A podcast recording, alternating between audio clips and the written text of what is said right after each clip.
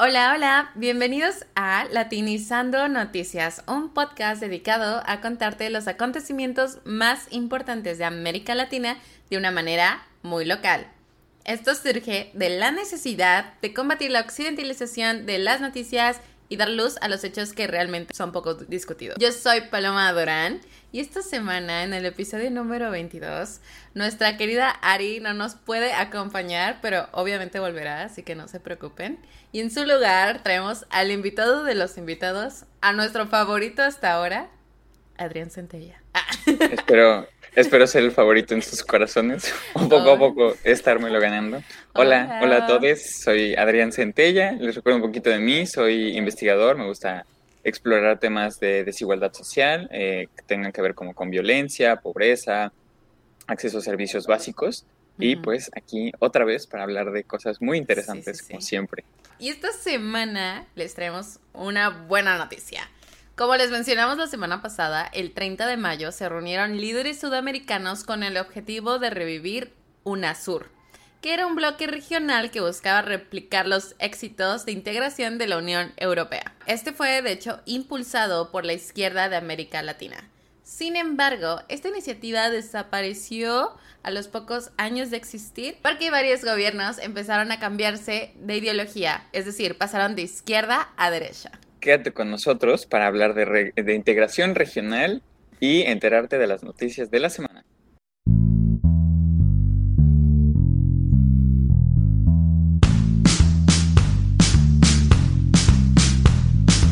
Empecemos con los hechos. Tras nueve años del último intento de integración, líderes y representantes de 12 países sudamericanos se reunieron en Brasil en una cumbre destinada a reactivar, como ya les mencionamos, el bloque regional antes conocido como la Unión de Naciones Sudamericanas o UNASUR, por si lo quieren decir corto.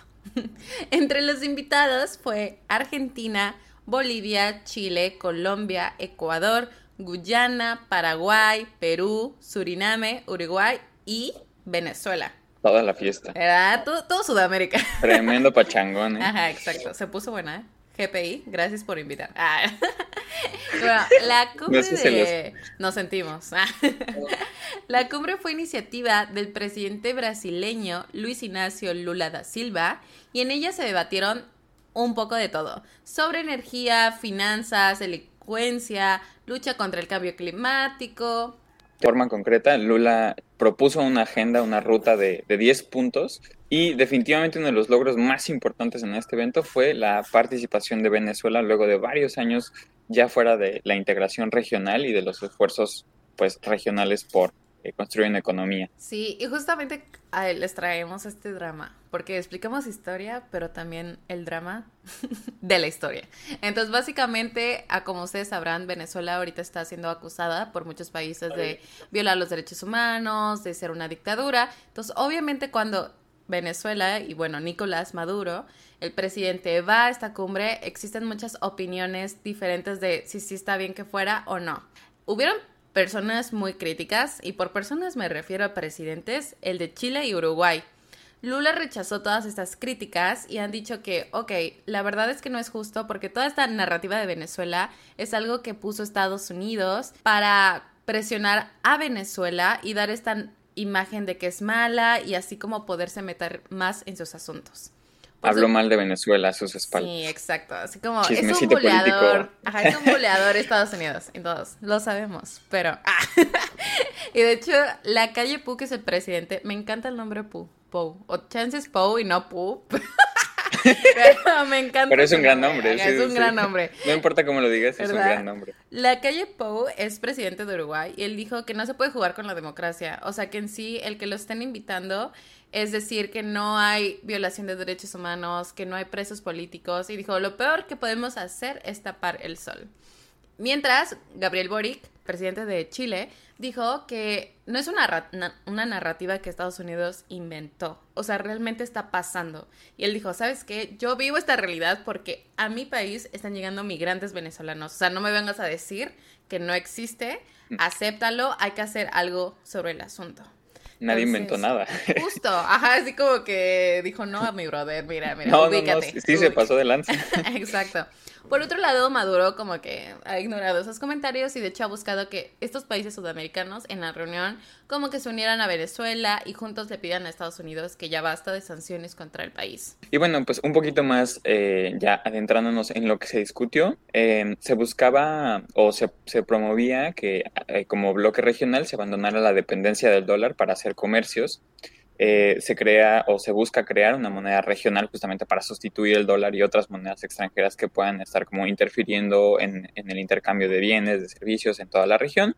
Eh, establecer instituciones regionales que faciliten tanto el comercio como el desarrollo económico. Estamos hablando, por ejemplo, de eh, mecanismos de resolución de controversias para que los que se pelean, pues encuentran soluciones pacíficas. Eh, estamos hablando de un banco central, a lo mejor como para regular el uso de la moneda y sustentar el valor de la misma. Y estamos hablando también de homologar trámites para eh, pues que el intercambio de bienes y servicios sea mucho más ágil. Justo. Y creo que está muy padre porque creo que por años la región se desarrolló viéndose como competencias más que como aliados. Siempre era como competencia entre Brasil. O sea, todos somos materias primas y así queríamos ser los principales para Europa o para Estados Unidos. Y es como, hermanos, nos podríamos ayudar. Entonces creo que está chido que se esté cambiando la narrativa. Es como nos peleamos, nos peleamos por ser la más bonita y es como, todos, somos, bonitas. todos somos bonitos. justo. Entonces está chido. Y de hecho también se acordó como al final, porque dijeron, ok, estos son como los acuerdos que hicimos por ahora. Pero se acordó también hacer un, un grupo de alto nivel que esté conformado por representantes de los presidentes de los países que fueron en un plazo de 120 días. Y en este periodo se espera que se den objetivos para la siguiente reunión. Ahí les diremos Ahora, qué también... Les estaremos informando, como siempre, porque somos muy buenos haciendo eso. Eh, bueno, obviamente también como para entender pues, por qué estamos hablando de integración regional, creo que es importante entender pues un poco pues qué ofrece la, la integración regional y pues algunos de los procesos más importantes que implican ¿no? la, la integración regional. De forma general, existen tres grandes procesos de integración regional. La más básica es la integración comercial, luego tenemos eh, la integración económica y al final tenemos la integración política. Entonces, la integración comercial nada significa que como pues algunos países del bloque, tipo, por ejemplo, en, América del Norte tenemos tres grandes países, ¿no? Que son como México, Estados Unidos y Canadá. Y una integración regional entre estos tres países, pues consistiría en que nosotros tres decimos, ah, bueno, vamos a hacer un bloque que nos permita comerciar entre nosotros de forma mucho más fácil a que si estuviéramos comerciando con alguien que no es del bloque, ¿no? O sea, viene, no sé, Cuba o viene China y, y les decimos, tú no eres del bloque, hermano, eh, a ti te discriminamos. entre nosotros, exacto, entre nosotros es mucho más fácil, ¿no? O sea, como lo fue el NAFTA, ¿no? O sea, yo ándale, tratado de eh, libre comercio. Los, exacto. Eh, y de hecho, los, los, la forma más común, esto lo vamos a tocar después, pero la forma más común es los tratados de libre comercio, ¿no? Los tratados de libre comercio agilizan mucho la integración comercial y como que genera este sentido de identidad entre los, los productos y servicios de toda la región. Eh, el segundo es la integración económica, como ya lo habíamos dicho, y pues eh, implica un poquito más como por ejemplo la creación de instituciones económicas eh, que nos ayudan como a no solo comerciar entre nosotros, sino fomentar nuestras propias economías. creo que la más famosa en este caso es el euro y el Banco Central Europeo, que pues básicamente facilitan mucho el intercambio de bienes y servicios entre todos los países de Europa, se regula muy bien la economía y tiene mucho que ver con que se, está utilizando una moneda en común. No es que cada país utilice su moneda para comerciar con los demás, sino que todos están comerciando con la misma moneda que tiene el mismo valor en todos los países. Y ya ah, bueno, no sé si tengas alguna. Ah, bueno, nada más como para comentar que justo antes del, podcast, Adrián y yo estábamos comentando de el euro, pero a la sudamericana. Y justamente estábamos diciendo que estaba difícil porque la, el euro empezó antes de que empezaran los tratados de libre comercio entre Europa y se crearan como todas estas alianzas comerciales. Y aquí en Sudamérica, para que vean como la dimensión y por qué es tan difícil hacer esto, porque se lleva proponiendo desde los 90 y no ha pasado. Y es porque literalmente o sea, el peso argentino ahorita no está tan bien y el peso brasileño y el colombiano están súper arriba. Entonces, obviamente, si se homologan, tendría que haber como un punto medio, o sea, unas bajan, otras suben, ajá. Y luego es quitar todos los tratados de libre comercio, todas las, ¿sabes? Como que ya existían, como para incorporar esto nuevo. Entonces, esto donde es papaye es todo un relajo y por eso no es tan fácil, ¿no? O sea, porque todo el mundo, ay, pues pues No, tiene, tiene su chiste. Ajá, yo. Los economistas tienen sabrán si... o son financieros, bueno, ambos. tienen trabajo por hacer. Exacto. Y bueno, ya después, eh, pues la última sería, por ejemplo, un tipo de integración política en el que no solamente eh, comerciamos como región, una integración regional política, implica, por ejemplo, que ya tenemos una identidad política en común, ya tenemos, por ejemplo, un pasaporte, ya tenemos un gobierno regional, por ejemplo, como el de la Unión Europea, que emite leyes a nivel regional y todos los países dentro de la región tienen que acatar esas leyes o modificar sus constituciones para eh, incorporar esas leyes. Eh, también contamos con una representación regional ante otros países. Entonces, por ejemplo, la Unión Europea tiene embajadas para representar a toda la región y sus intereses en otros países. Eh, vamos a ver ya un poquito más a profundidad cada una de las fases de integración por si tienen más dudas. Pero, pues sí, a grandes rasgos son esas tres. Ay, qué padre. Sí estaría padre la integración como para viajar y como... Es mucho, sería muy fácil. estaría muy chido, pero entiendo que también... Es el sueño. Haga, es el sueño. El sueño de todo el mundo. Sí, sí, sí. ¿Por qué es que nos interesa o a lo mejor nos interesaría como región sudamericana o latinoamericana integrarnos como bloque, ¿no? La integración comercial, como ya lo dijimos, se da mucho a través de tratados de libre comercio, en los que los países buscan eh, pues que los productos que se producen en un país puedan competir y ser comerciados en los productos de la región, bueno, perdón, en los países de la región, pues sin tantas trabas, ¿no? Entonces, aquí tenemos, por ejemplo, que se reduce mucho eh, los, los impuestos a la importación y exportación de bienes y, servicios. ¿no? O sea, Exacto, mucho papelillo. Exacto, también se reduce el número de eh, trámites que se tienen que hacer. Entonces, si yo quiero, por ejemplo, y estoy en, el, en México y ya existe el Tratado de Libre Comercio y yo quiero exportar algo a Canadá, es mucho más fácil exportar, no sé, si yo hago zapatos, mis zapatos a Canadá, que si quiero exportarlos, por ejemplo, a China, porque obviamente hay muchos más aranceles, obviamente hay mucha más tramitología, no hablo mandarín. Entonces, como que de entrada hay muchas más trabas. mandarín? Ay, ¿verdad? Este, ojalá un día aprenda. Enséñame, a ver tú. Ay, súper japonés en su tiempo, pero no. Bueno, eh, básicamente, o sea, como ejemplo principal es que muchas veces se reducen los impuestos y eh, aquí es donde también vemos que empiezan a aparecer modelos o mecanismos de resolución de controversias. Entonces, por ejemplo, es muy común que una empresa estadounidense diga, oye, en México están vendiendo mis zapatos por, a menor precio, los están clonando, no sé, me están robando producto, o me están robando ingreso, ¿no? Y entonces que México diga, no, no, eso no está pasando, ¿de qué hablas, no? Entonces el mecanismo de, solución de controversias entra y dice, a ver, ¿de verdad qué está pasando? Ya dejen de pelearse, niños, ¿no? Entonces va, hace una investigación y hace una sentencia. Los países no están obligados a acatar la sentencia, pero sí se imponen multas. Entonces, por ejemplo, mm. si en este caso efectivamente se comprueba que México está este, duplicando zapatos y vendiendo zapatos pirata, zapatos estadounidenses, se le va a imponer una multa. Y esto mm. más que nada para que el intercambio de bienes y servicios sea mucho más justo en la región. ¿no? Ok. Me gustó mucho tu ejemplo. Gracias. sí, me gustan los zapatos. cada quien, cada quien. Cada quien, cada quien. Eh, la segunda forma de integración, como ya lo veíamos, es la integración económica, donde los países de una eh, región eligen em, compartir aspectos económicos ya mucho más profundos, no solo el intercambio de bienes y servicios, pero como ya lo mencionábamos, moneda, por ejemplo, ya comparten un banco central, ya comparten una política económica, una política de desarrollo. Entonces, como ya decía Paloma, esto tiene muchas eh, complicaciones, que es, por ejemplo, ver cuál de las dos monedas vale vale cuánto, si somos cuatro países, si somos cinco países, si somos siete países, pues cuál moneda es la que más nos conviene adoptar, si tenemos que crear una nueva de la nada.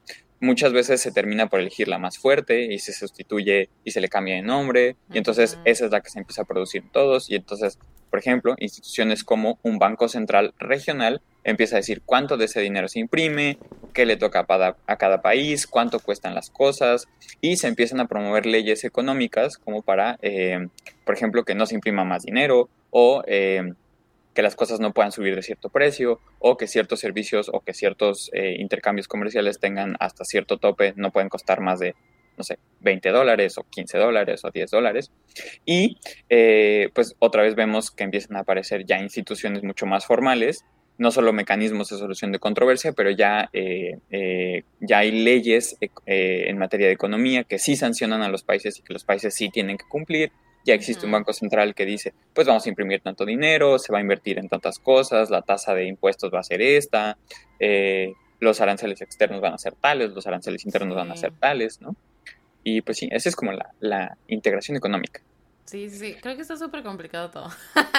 y la verdad, queremos hacer esto, amigos. la verdad, la verdad, la verdad es que es muy complicado. Imagínate explicarla.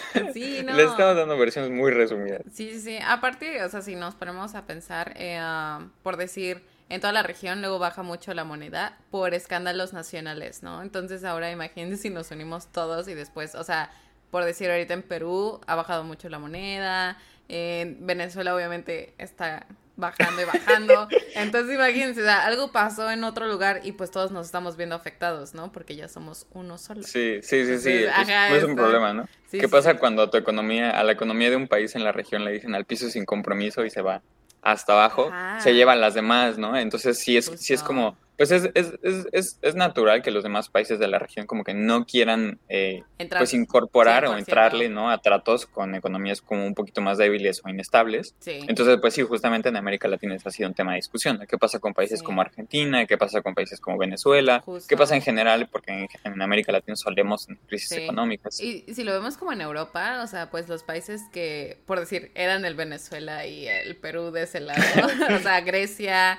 Eh, Portugal y España fueron súper mal después de la integración porque tuvieron que como adaptarse a la moneda y pagaron mucho y de hecho pues están todos estos esfuerzos de hecho por salirse del euro porque dicen no me conviene estar en esta moneda, ¿no? Entonces como que también deberíamos estudiar esa parte, ¿no? Sí, justo. Tienen que estar pagando porque en realidad su moneda no vale y su economía no vale como para sostener, entonces como que les cuesta. Sí, sí, sí, exacto, pero bueno, es, es, es también como interesante porque también dentro del bloque también hay países que te pueden ayudar, ¿no? Entonces, si tienes una crisis económica, tienes acceso al Banco Central que te puede dar grandes préstamos para sustentar como pues tus deudas gubernamentales, incrementar los servicios básicos y obviamente también los países pues que tienen mucho dinero se quejan de los países que tienen poco dinero porque dicen, pues vato, te estoy pagando todo, ¿no? O próximamente Brasil. sí, ha sido, ha sido, ha sido un tema de, de discusión.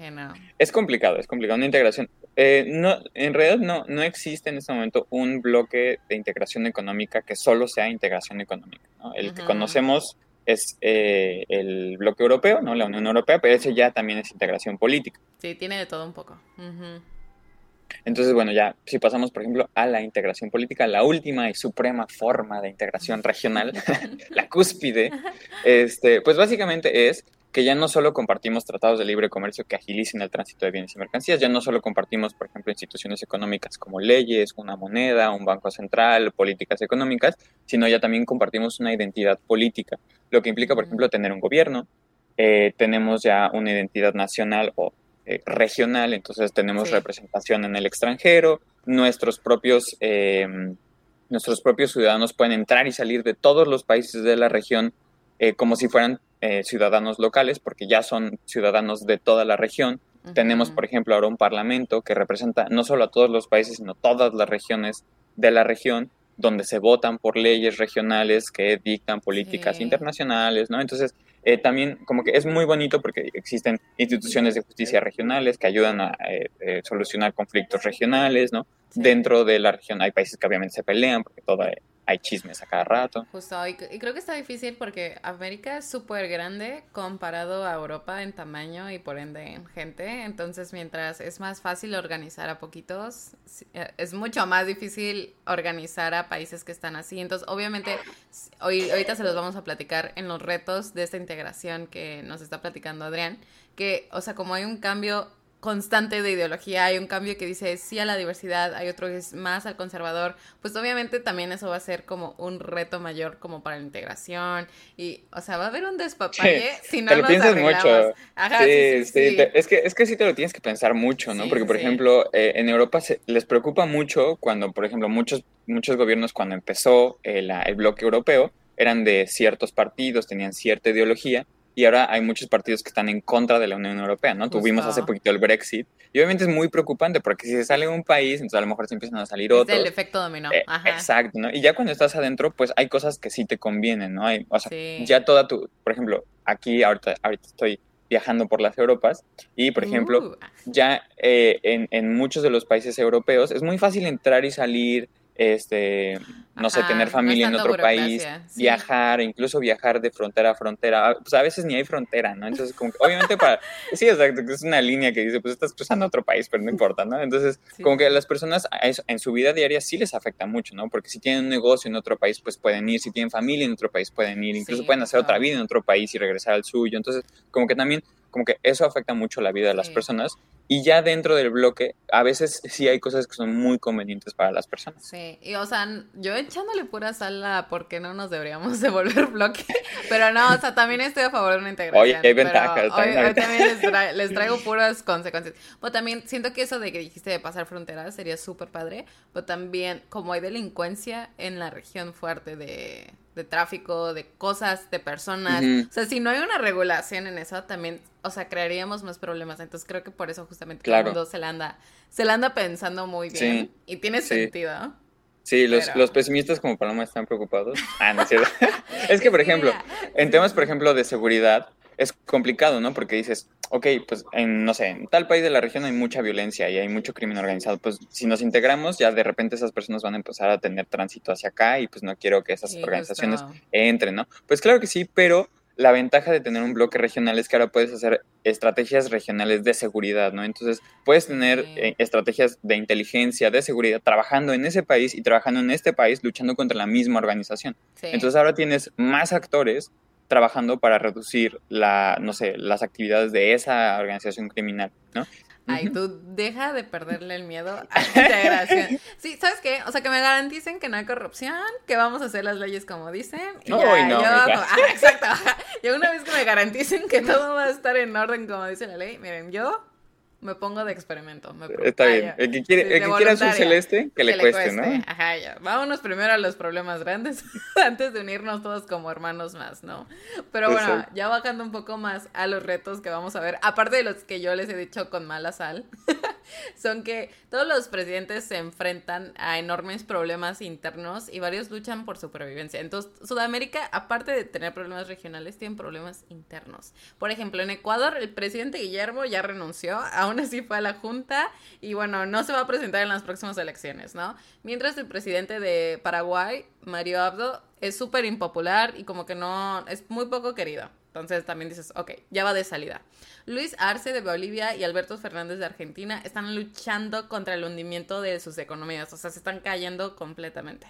Aparte de eso, el presidente de Uruguay, mi, favorito por su nombre, Luis Lacalle Pou, eh, lucha contra el aumento de la delincuencia y los escándalos de corrupción. Boric está también peleando por la constitución. Gustavo Petro está viendo lo de las guerrillas. Entonces, como pueden ver, hay un caos interno en cada país.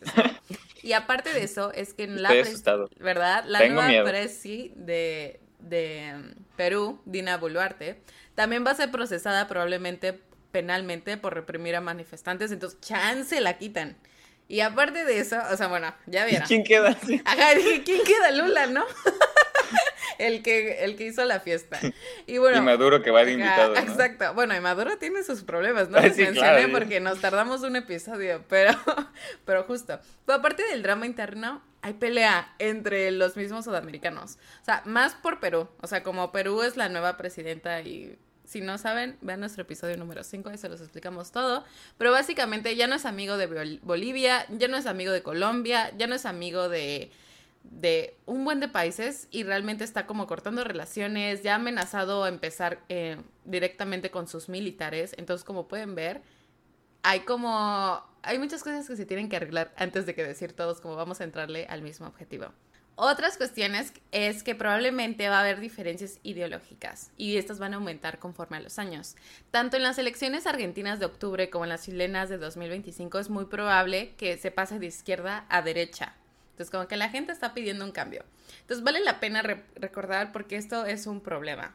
Básicamente, en 2008 se creó UNASUR la primera vez, como les habíamos dicho anteriormente. Se creó por el expresidente Hugo Chávez pero esta pronto perdió relevancia con la llegada de los gobiernos de derecha. Entonces, si todos ahorita se están reuniendo y son de izquierda y luego empieza todo un efecto dominó de derecha, pues es muy probable que de nuevo UNASUR, UNASUR 2.0 desaparezca. Entonces, según los expertos, el reto va a ser que UNASUR sea más resistente a los cambios ideológicos, para que si cambia de gobierno, el nuevo presidente no diga, ¿sabes qué? Me choca UNASUR, me salgo de este grupo.